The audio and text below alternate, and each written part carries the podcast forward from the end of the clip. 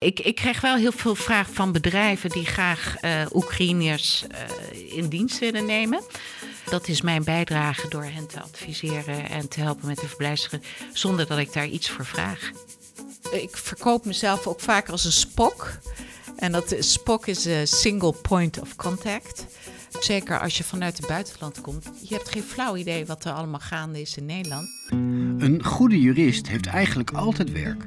Als zelfstandige kun je zelf bepalen voor wie je je kennis en ervaring inzet. En er zijn steeds meer juristen die hiervoor kiezen. Althans, dat beweert Marijn Roymans.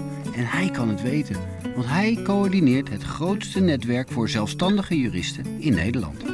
Omdat die juristen vaak wat op de achtergrond opereren, leek het ons zo leuk om je kennis te laten maken met deze beroepsgroep in opkomst.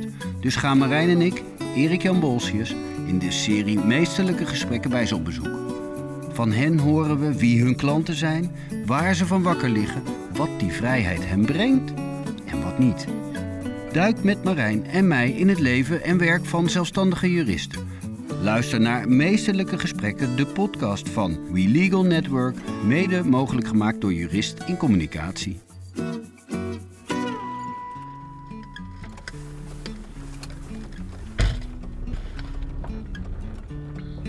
Gaan we weer, Jan? Waar gaan we heen? We gaan vandaag kennis maken met Helene, Helene Jonker. En wat doet Helene Jonker? Nou, dat, daar ben ik best nieuwsgierig naar, want anders dan, dan anders ken ik Helene helemaal niet. Oh, Oké, okay, ja, dat is Helene, Helene is, is nieuw in ons netwerk. Um, en uh, ik heb haar nog niet ontmoet. Maar je weet wel iets. Wij hebben ons voorbereid. Helene houdt zich bezig met immigratierecht. En dan met name voor, uh, ik denk, nou, ik weet of ze dat zelf ook zo zal uitdrukken, maar kenniswerkers, professionals die vanuit landen buiten de EU hier uh, komen werken of hier willen blijven om te werken. Of misschien nadat ze hier gewerkt hebben, Nederlander willen worden. Ja, dus het gaat niet over asiel. Ze gaat niet over asiel, nee. Nee. Immigratierecht. Immigratie. En, en wat ook interessant is, zij is heel erg actief betrokken bij de instroom van Oekraïnse vluchtelingen op dit moment.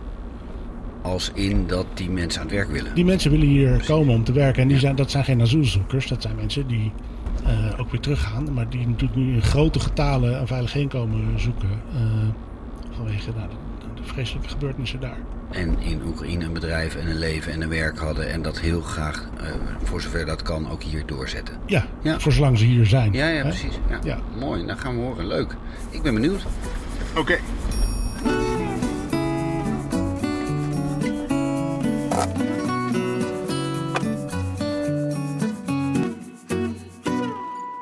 Voor mij een, een, een, een bijzondere aflevering, omdat ik nu jou ontmoet en, en wij kennen elkaar helemaal niet. Dat is eigenlijk uh, anders dan anders. Normaal spreken we mensen die al langer lid zijn van het netwerk wat ik uh, coördineer. Mensen die ook in een ander rechtsgebied werkzaam zijn, vaak heel corporate, financieel. En jij bent actief in het immigratierecht. Dat uh, doe je al 25 jaar. Dat klopt, ja. ja. Wat, wat trok jou daarin? Uh, wat trok mij daarin? Ik, uh, ik uh, ben heel erg internationaal opgevoed. Ik ben de dochter van een diplomaat en heb de hele wereld afgereisd. En ben in aanraking gekomen met verschillende culturen. ik heb, veel, ben veel gaan verhuizen. Ik heb heel, heel veel verhuisd. En toen, ik wist altijd wel dat ik iets met rechten wilde gaan doen. En zodoende ben ik in Leiden uiteindelijk terechtgekomen.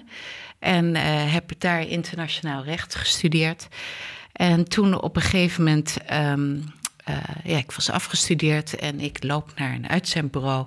En daar wordt een blik studenten opengetrokken. En die komen bij de Immigratie- en Naturalisatiedienst terecht. En daar is het eigenlijk mee begonnen. Dat ik eerst aan de andere kant, dus bij de IND, ben gaan werken. En ik zat daar op de bezwaarafdeling. En had uh, heel veel met uh, nou ja, dit soort vraagstukken te maken. Waar ik uiteindelijk uh, de corporate kant uit ben gegaan. Dus IND is de mensen die persoonlijk asiel aanvragen. Hè? Dat is wat anders dan corporate inderdaad. Ja. En hoe, ko- hoe komt die stap? Nou, de IND is echt de Immigratie- en Naturalisatiedienst. Dus ehm, zij beslissen of jij wel of niet in Nederland mag blijven. Daar komt het eigenlijk om neer. Ehm, hoe ben ik de corporate kant uitgegaan? Ik heb een jaar heb ik bij de IND gewerkt.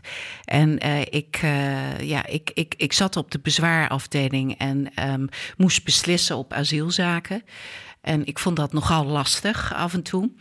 En eh, vroeg me af of dit wel iets voor mij was om zo te beslissen over een mensenleven Want eigenlijk. dat was het lastige voor jou. Ja, dat was het lastig voor mij.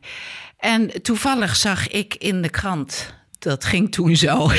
Want dat was een hele was lange tijd. Hele lange tijd geleden. Een vacature staan van Baker McKenzie. En daar heb ik toen, zij zochten een, een ja, immigratiespecialist. Ik weet niet meer precies hoe die vacature in elkaar zat. Maar toen dacht ik van kom, laat ik daar eens gaan, eh, gaan solliciteren.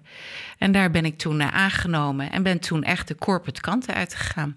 Maar, eh, kun je het verschil aanduiden? De ene dag ben je ambtenaar bij de IND en de volgende werk je op eh, nou ja, de Zuidas.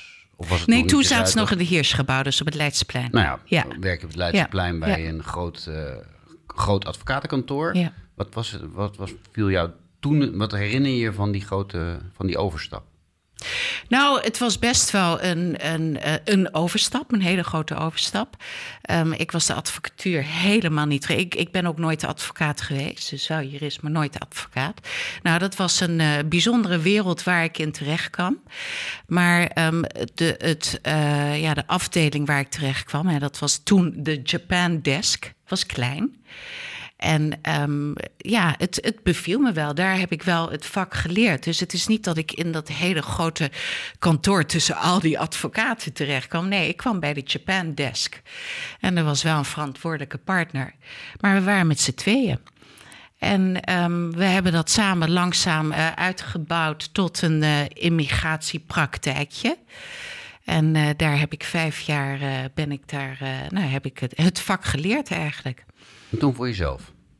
En toen voor mezelf, ja. Waarom? Ik ehm, was inmiddels eh, moeder geworden. En eh, ik kom dan, eh, ik, ik moest iedere dag vanuit Den Haag naar Amsterdam verhuizen. Of verhuizen, reizen. En mijn kinderen, die, die leverde ik in pyjama af bij de oppas. En ik kwam weer thuis en haalde ze op en toen waren ze weer in pyjama. En toen dacht ik, dit wil ik niet. Hier ben ik niet moeder voor geworden. En in goed overleg met Baker McKenzie ehm, heb ik gezegd van... ik ga voor mezelf beginnen. Maar mag ik je dan vragen waarom je voor jezelf begon? Want dat was in die tijd nog helemaal niet zo, niet zo normaal. Nee, nee, nee. Ehm, ik, ik dacht van, ik, ik moet dichter bij huis blijven. Ik wil bij mijn kinderen in de buurt en toch meer die flexibiliteit en misschien wat meer vrije tijd hebben.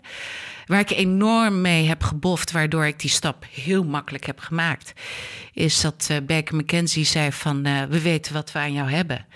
En we gaan al onze cliënten met immigratievraagstukken, die gaan we naar jou doorverwijzen. Dus ik ben begonnen met een portefeuille van 30 cliënten.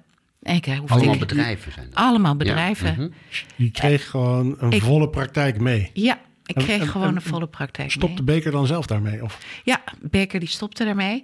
En Baker McKenzie is meer, ja, het is niet een immigratiekantoor. Nee, dat- Helemaal niet. Als je aan Baker McKenzie denkt, dat is niet het eerste waar je aan denkt. Nee, denk je aan, aan structuren en overnames. Precies, En, precies, ja, precies. Dus die zijn ermee gestopt, waardoor ze tien jaar lang eh, hun cliënten naar mij door hebben verwezen. En dat, was, dat zijn inderdaad allemaal bedrijven en corporates en noem maar op. En na tien jaar ehm, zeiden ze, hebben ze een, een soort global mobility service hebben ze daar opgericht. Maar goed, ondertussen waren de partners of andere advocaten die waren weggegaan naar andere kantoren en die hebben mijn gegevens meegenomen. En eh, nou ja, vanaf dat moment zijn eh, advocatenkantoren zijn eigenlijk mijn opdrachtgevers. Jij werkt dus vooral voor, voor andere advocatenkantoren. Ja. En waarom doen ze dat niet zelf? Omdat ehm, er eigenlijk te weinig werk is. Dus als je een advocaat eh, echt puur op het immigratierecht zet, daar, daar is te weinig werk voor. Het is wel een bepaalde expertise. Ehm, wat, je, wat je vaak ook wel, wel ziet, is dat een arbeidsrecht advocaat bijvoorbeeld denkt van nou, ik ga dat er wel even bij doen. Maar er zijn zoveel invalshoeken en verschillende mogelijkheden om in, in het immigratierecht dat um, arbeidsrecht uh, advocaat zegt ook van ik wil hier niet aan beginnen. En um, vandaar dus als je echt één advocaat en één kantoor, is te weinig werk. En vandaar dat ik ook meerdere kantoren heb, omdat ze dat gewoon lekker kunnen, kunnen uitbesteden. Het is echt een niche-markt. En, en wat is jouw dagelijks werk dan? Mijn dagelijks werk? Um, het is een puzzel. Ik moet iedere dag moet ik een puzzeltje, moet ik weer alle stukjes bij elkaar. Uh, wat doe ik precies? Het is eigenlijk heel simpel gezegd. Ik zorg voor werkautorisatie. Wat voor werkautorisatie? Het hangt vanaf wat voor contract de persoon in kwestie heeft. Het is eigenlijk alles wat buiten de EU naar mij toe, naar binnen komt, dat is interessant voor mij. Dus mensen die van buiten de EU, uh, eh, expats heet het. ja, expats. Ja, ja, expats is, is, is weer een, een andere categorie. Of oh. dat is een categorie, absoluut, uh, waar, ik, waar ik voor werk. Maar de expats die komen naar Nederland toe en die gaan dan op een gegeven moment weer terug. Maar ik heb bijvoorbeeld ook internationals, die komen naar Nederland toe en die verblijven dan een tijdje hier en die willen dan bijvoorbeeld een Nederlandse nationaliteit aanvragen of die willen permanent verblijf. Um, dit zijn dus alle procedures uh, die ik echt initieer, maar waar ik ook in adviseer. En uh, het is, het, er is ook een groot verschil of je nou bijvoorbeeld op een lokaal contract hier in Nederland komt werken of dat je op, je, op het contract met een moederbedrijf blijft. Want dan heb je weer twee verschillende procedures uh, die opgestart moeten worden. Dus, dus dat doe ik. Ik doe ook het Nederlanderschap, vraag ik aan. Um, ik heb ook uh, te maken met uh, internationale scheidingen. wat, wat doe ik daar? Dat is bijvoorbeeld als je. Um, als, als, als de hoofdpersoon, zoals we hem noemen, weer teruggaat naar Zuid-Afrika of buiten de EU. Wat gebeurt er met de partner die graag in Nederland wil blijven, want hij of zij heeft twee kinderen die nog op school. Wat voor verblijfsrecht kunnen dan aan de partner geven en de kinderen? Um, ik heb ook veel te maken met uh, trainees bijvoorbeeld. Dus uh, grote multinationals die een mensen naar Nederland toe voor, voor een traineeship. Da daar is ook weer een ander soort autorisatie voor nodig.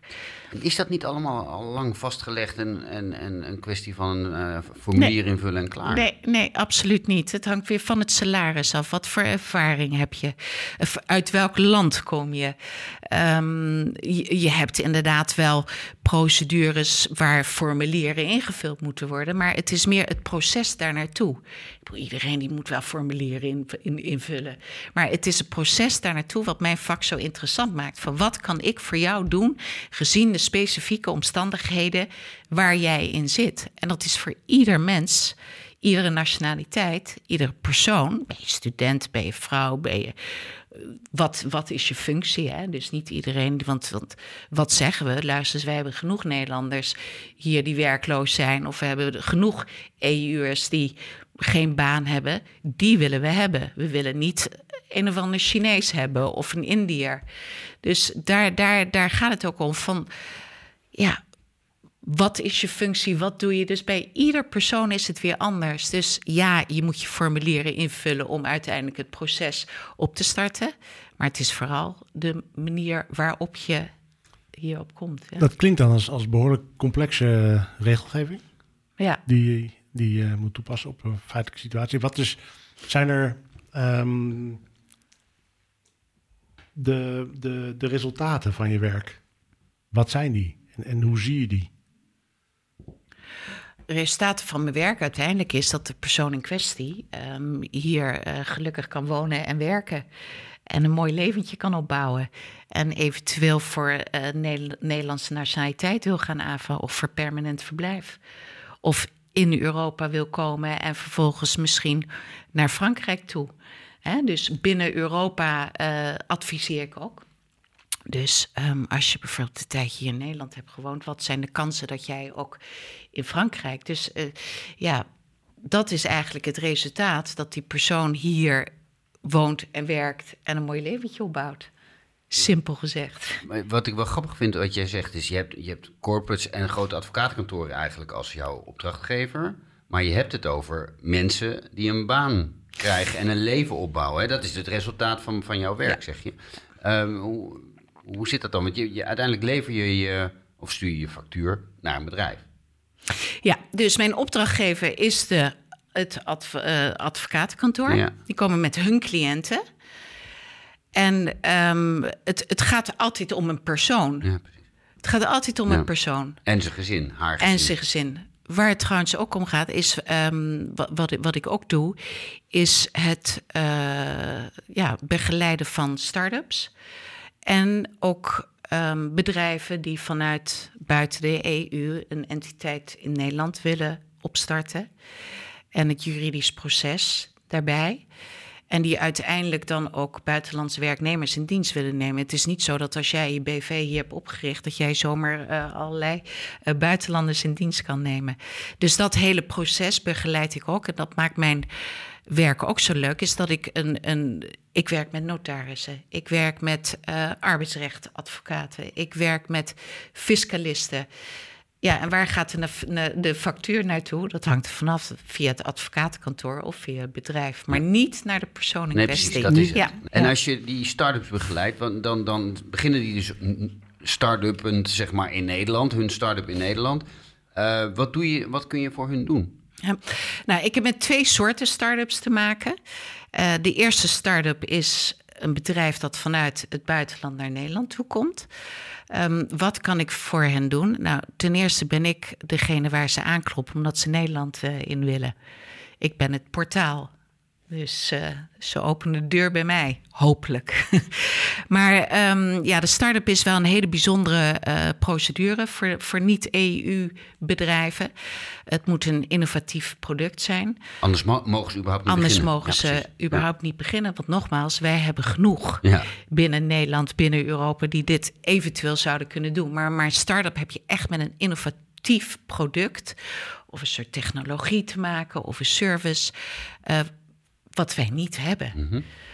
Ehm, dus dat, dat is de eerste start-up waar ik mee te maken heb. En dan be- begeleid ik het eh, proces. En dat is eigenlijk waar het op neerkomt. Eh, BV, dus er wordt iets opgericht hier in Nederland. Mijn hulptroepen komen erbij, de notaris. Ehm, maar waar, ik heel veel, waar, waar ze mee moeten werken, is een facilitator, dus een mentor. En dat zijn de bekende start-ups zoals een Impact Hub of een eh, Rockstart. En ehm, daar werk ik nauw mee samen om te zorgen dat hun eh, bedrijf hier kan starten. En de persoon in kwestie de vereiste verblijfsvergunning krijgt om uiteindelijk hier te mogen werken. Dus dat is de ene. Maar het andere is bijvoorbeeld eh, Nederlanders die een start-up eh, beginnen in Nederland. En die uiteindelijk ook weer mensen willen aannemen vanuit het buitenland. Ehm, Zo'n start-up. ehm, als dat eenmaal is gevestigd in Nederland, dan betekent het ook niet dat je buitenlanders zomaar in dienst mag nemen. Nee, jouw bedrijf die moet weer aangemeld of geregistreerd staan bij de IND, bij de Immigratie- en Naturalisatiedienst. Dus dat is ook weer een procedure, een juridische procedure dat gevolgd moet worden, waarbij het RVO eh, betrokken is. En nou ja, in allebei de gevallen heb ik, een- heb ik een voorbeeld. Leuk. En eh eerste is Stewart. Stewart, ja, het zei me ook helemaal niks, maar eh Stewart, dat, dat, dat is een Amerikaan. Eh, die eh, is naar Nederland toegekomen en die, wilde, die heeft Stewart opgericht. En eh Stewart is, eh, een- ja, hij noemt het, vind ik wel heel leuk, crowd farming. Dus niet crowdfunding, maar crowd farming. En wat is dit? Dit is een, eh, een bepaalde platform. En nogmaals, dit is echt heel erg innovatief. En ik ben maar een simpele jurist. Dus ik moet, Soms weet je zelf niet eens Soms, precies. soms weet Ja. ik zelf niet eens. Eh, en, en dat maakt het ook wel moeilijk. Want ik moet door de, door de ogen van de Immigratie- en Naturali- Naturalisatiedienst kijken... van is dit inderdaad wel innovatief? Hoe groot is de kans dat dit gaat slagen? Ja. Nou ja, zodra ze iets zeggen wat ik niet begrijp, dan denk ik van nou, dat moet wel goed zijn. Maar Stuart is dus een. een eh, en, en ik moet toch een beetje spieken op mijn blaadje Ja. wat, wat het is. Het is een platform en het creëert een eh, weg voor ehm, investeerders om eh, het kapitaal te verschaffen. dat kleine tot middelgrote boeren nodig hebben om hun boerenland te exploiteren. En het is vooral wat, waar, ze, waar ze erg naar kijken... dat het einddoel is natuurlijk het opbouwen van een duurzame lokale economie. Maar het is vooral de technologie van de platform... waar RVO destijds in geïnteresseerd was. En, uh, dus een crowdfarming platform. Ja, dus crowdfarming geld, geld ja. organiseren voor ja. uh, boeren. boeren die, maar dan, dan zijn dat boeren niet in Nederland. Jawel, in Wel, Nederland. in Nederland. Ja, ja, ja, ja dus- absoluut. absoluut. Het, het klinkt heel simpel als je dat zo zegt, maar het is vooral de technologie dat wordt gebruikt op die platform om die investeerders, ehm, eh, nou ja, dit, dit, Ja. dit te kunnen, dat de boeren dit Ja. kunnen, kunnen gaan doen. Ja, Interessant. En dan heb ik dus voor dat ehm, eh, het andere voorbeeld, dat is Lei- Leijenjaar. Dus dat, dat is door twee Nederlanders opgericht. En ongelooflijk. Het is zo interessant. Wat doen zij? Zij hebben een eh, technologie waarbij ehm, eh, er 70% meer opslag op, in batterijen komt dan een normale batterij. Dus ontzettend eh, duurzaam. En, en, en nou ja, ik, ik was, ze zijn in april 2016 ehm, zijn ze gestart.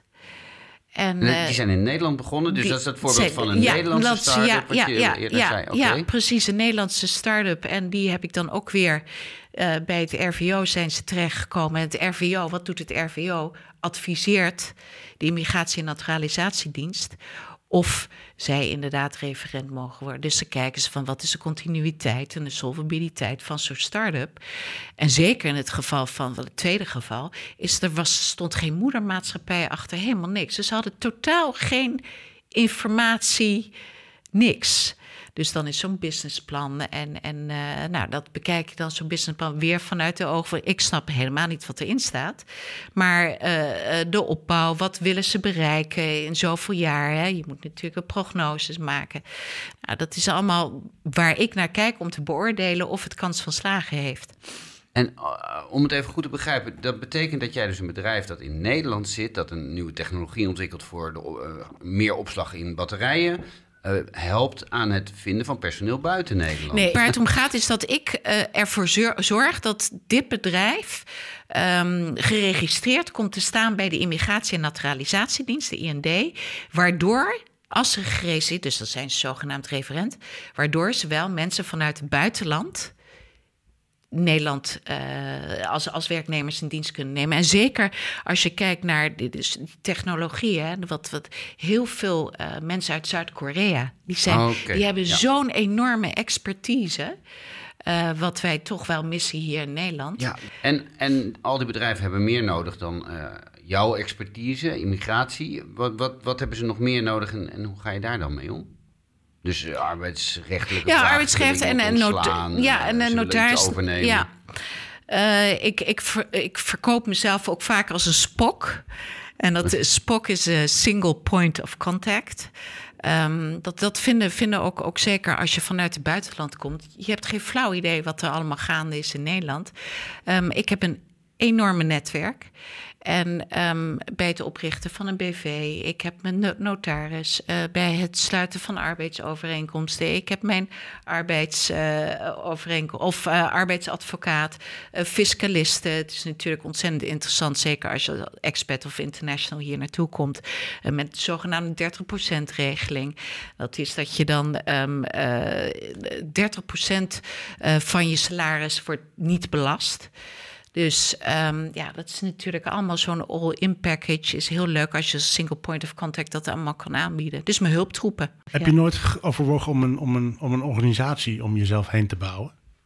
Nee, ik ben een, ik ben een vakidioot. Ik wil me echt alleen maar met dat, uh, met dat immigratie bezighouden. Um, ik wil geen werknemers in dienst. Dat wil ik niet. Er komen, niet... alleen maar, komen alleen maar zorgen bij.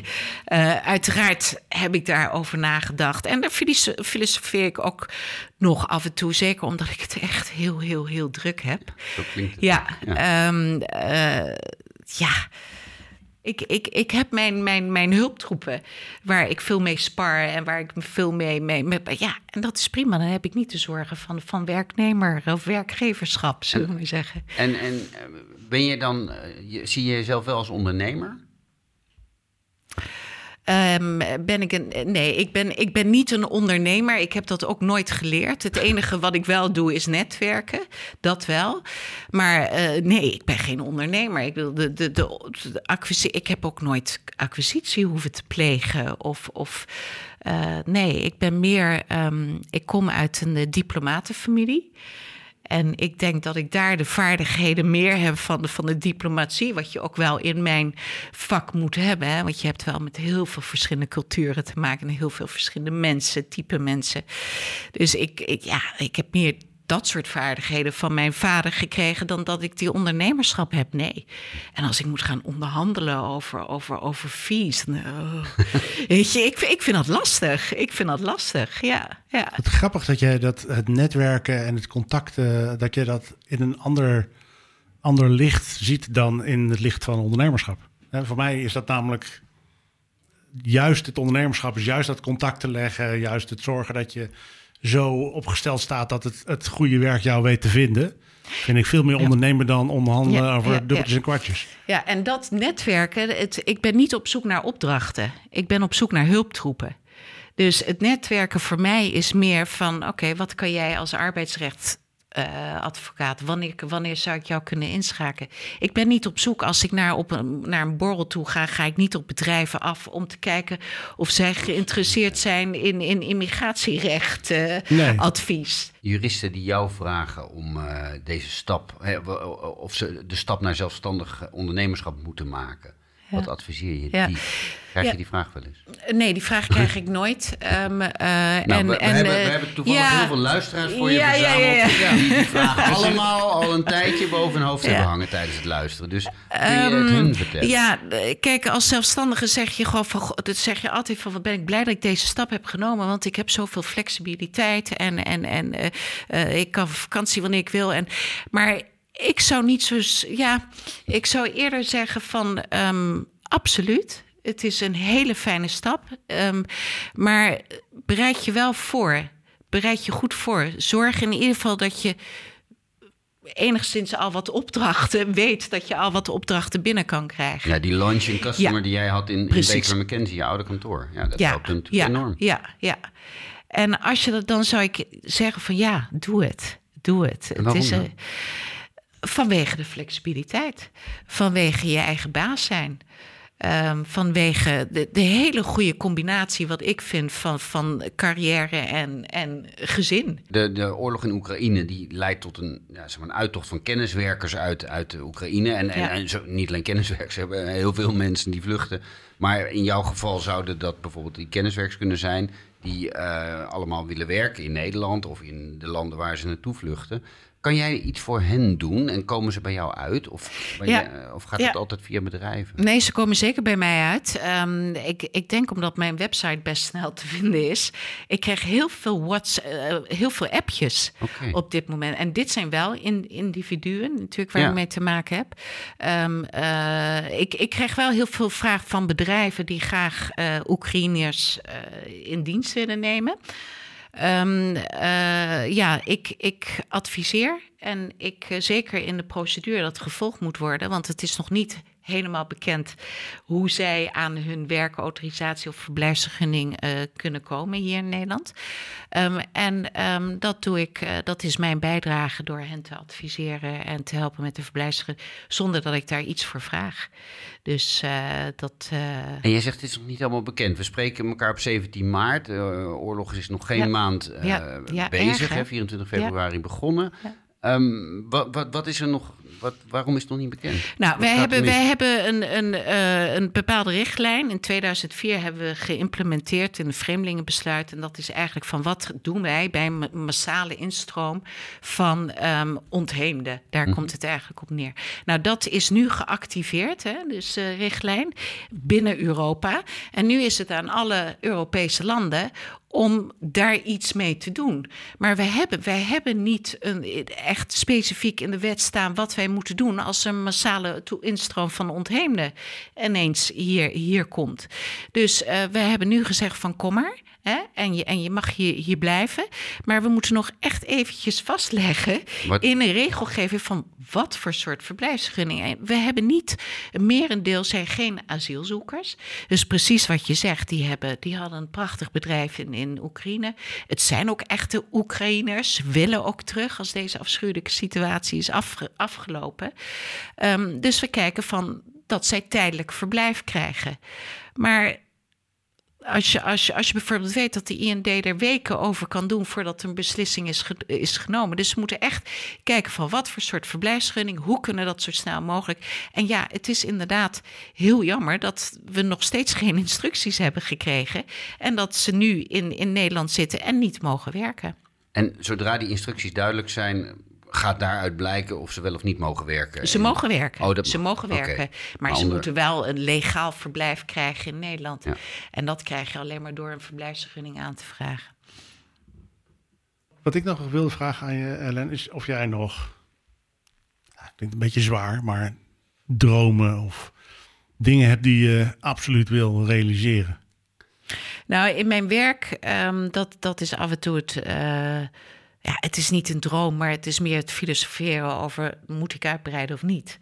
Eh, dat, dat, het- daar heb ik best wel vaak mee te maken. Van, eh, zeker omdat advocatenkantoren mijn opdrachtgevers eh, zijn. Je moet daar niet te vaak nee tegen zeggen. En zou je ooit nog kunnen aansluiten bij een kantoor met dit specialisme? Die zijn er best een aantal tegenwoordig. Eh, nee, nee. Nee, dan kom ik weer in loondienst of... eh. Of eh, nee, dit is prima. Ik, ik, ik, ik, ik vind het echt heel leuk om samen te werken met die advocatenkantoren. Maar laat mij maar dat lekker in mijn eentje doen en, en als zelfstandige en niet aansluiten. Flexibel, eh, Ja. je hebt het zelf voor het zeggen. Het klinkt wel Ja. als Ja, het is fantastisch. Ik geniet ervan. Ja. Maar het heeft ook wel zijn downs hoor, want dan zit Ja, ik daar wel. wat zijn de? Nou ja, dan zit ik daarbij, eh, ik weet het niet, eh, op de vakantie, laat ik het zo maar zeggen.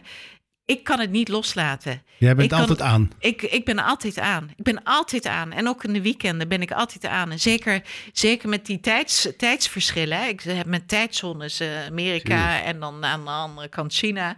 Noem maar op. Ik ben, en en dat, is, dat is iets wat ik echt wel beloof. Is dat ik binnen 24 uur reageer.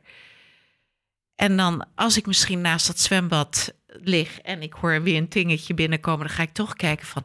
Is dit een advocatenkantoor die mij eventueel Dat een is, opdracht stuurt? dat is de prijs van je vrijheid. Dat is de prijs van mijn vrijheid. Ja, Ja, Ja. dat is zo. ja, en ik kan het niet loslaten. Ik kan het niet loslaten. Het geheim van Helen. Ja, het geheim van Helene in dit vakgebied is dat I've been there. Hè, dus ik weet hoe het is om in een vreemd land eh, te komen. Eh, mensen, mensen. Ik ben, ehm, eh, ik, ik ben ook heel eerlijk, hè, want er zijn ook, ook vaak van dat het gewoon een no-go is hè, met, met een bepaalde procedure. Het gewoon niet kan. dat het gewoon niet kan. En een heleboel mensen denken dat ik kan toveren. Ja, maar ik wil komen werken in Nederland, dus jij moet zorgen dat dat lukt. Maar ik denk dat het meer is, is mijn enorme kennis. En, en dat ik echt, eh, ja, mensen, mensen. Je hebt echt met, met, je bepaalt over iemands leven, hè, eigenlijk. Misschien een beetje zwaar uitgedrukt. Maar eh, ja, het, het, het is wel zo. Dus Veel impact op iemands leven. veel impact. Ja. En, en met mensen, mensen bedoel je dan dat je de- dat echt wel ziet. Dat je echt wel door hebt dat dit geen procedure is met Ja. een paar regels erachter, maar Ja. een mens die ja. wiens Ja. leven hiermee, hier heel erg door beïnvloed Ja, wordt. absoluut. Absoluut. Ja. Oké. Dingen die we nog niet aangeraakt hebben, wat jou betreft. Die je nog wil vertellen. ja. Ik heb wel een persoonlijke droom. Nou, Nou, Ik wil saxofoon leren spelen. Echt waar? tuurlijk. en dan als ik het kan, dan ga ik naar Parijs toe langs de Seine en dan ga ik daar heerlijk. Echt, Ga je hè? daar spelen? Ja, ga ik Kijk, ja. Dat is mijn droom. Wat is en waarom heb je die nog niet? eh, waarom ben je dan Omdat nog ik geen noot kan lezen. Ja, dat zijn smoesjes. Begin met Nee, maar, oh YouTube nee, maar of- dit is absoluut mijn bakken. Dit gaat gebeuren. Ja? Dit gaat gebeuren. Dankjewel, Helene. Dank je.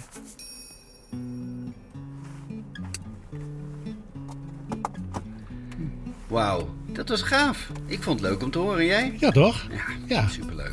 Dus eh, die betrokkenheid die je vooraf vertelde hè, van over de Oekraïense eh, vluchtelingen die nu hier willen werken, zeker. Maar eigenlijk hebben we het meer gehad over gewoon haar werk als Ja, dat, is dat, dat immigratierecht. Oekraïne-aspect is, is denk ik... Nou, hadden we best meer kunnen uitdiepen, maar daar was gewoon geen tijd meer voor. Dat moeten we misschien later nog eens doen. Ehm, ik merk wel dat ze het heel druk heeft daarmee. Ehm, dus dat kan nog een, een aardige extra eh, uitzending nog een keer worden. Wie gaan we de volgende keer spreken? Dat is een goede vraag, Jan. Dat weten we nog helemaal niet. You tell me. Nou, misschien dat we gewoon iemand moeten eh, oproepen bij deze. Uit Ja, het netwerk. ja. Als er mensen luisteren die zeggen: Ik heb ook een leuk verhaal te vertellen. En dat zijn Ja, ik wil mensen die, die, die inspirerend kunnen vertellen over, over, over hun ondernemerschap, over hun geheim, wat, doet, hoe, nou, wat hen heeft doen besluiten om deze weg te kiezen, hoe ze aan hun klanten komen, eh, wat voor visie ze hebben op dat, op dat juridisch ondernemerschap. Daar ben ik gewoon nieuwsgierig naar. Dus bij deze, als je, als je zin hebt om eh, met onze kop koffie te komen drinken, En dit te vertellen. je bent bij deze uitgenodigd. Hartstikke leuk. Gaan we het zo doen. Tot de volgende keer. Tot de volgende keer.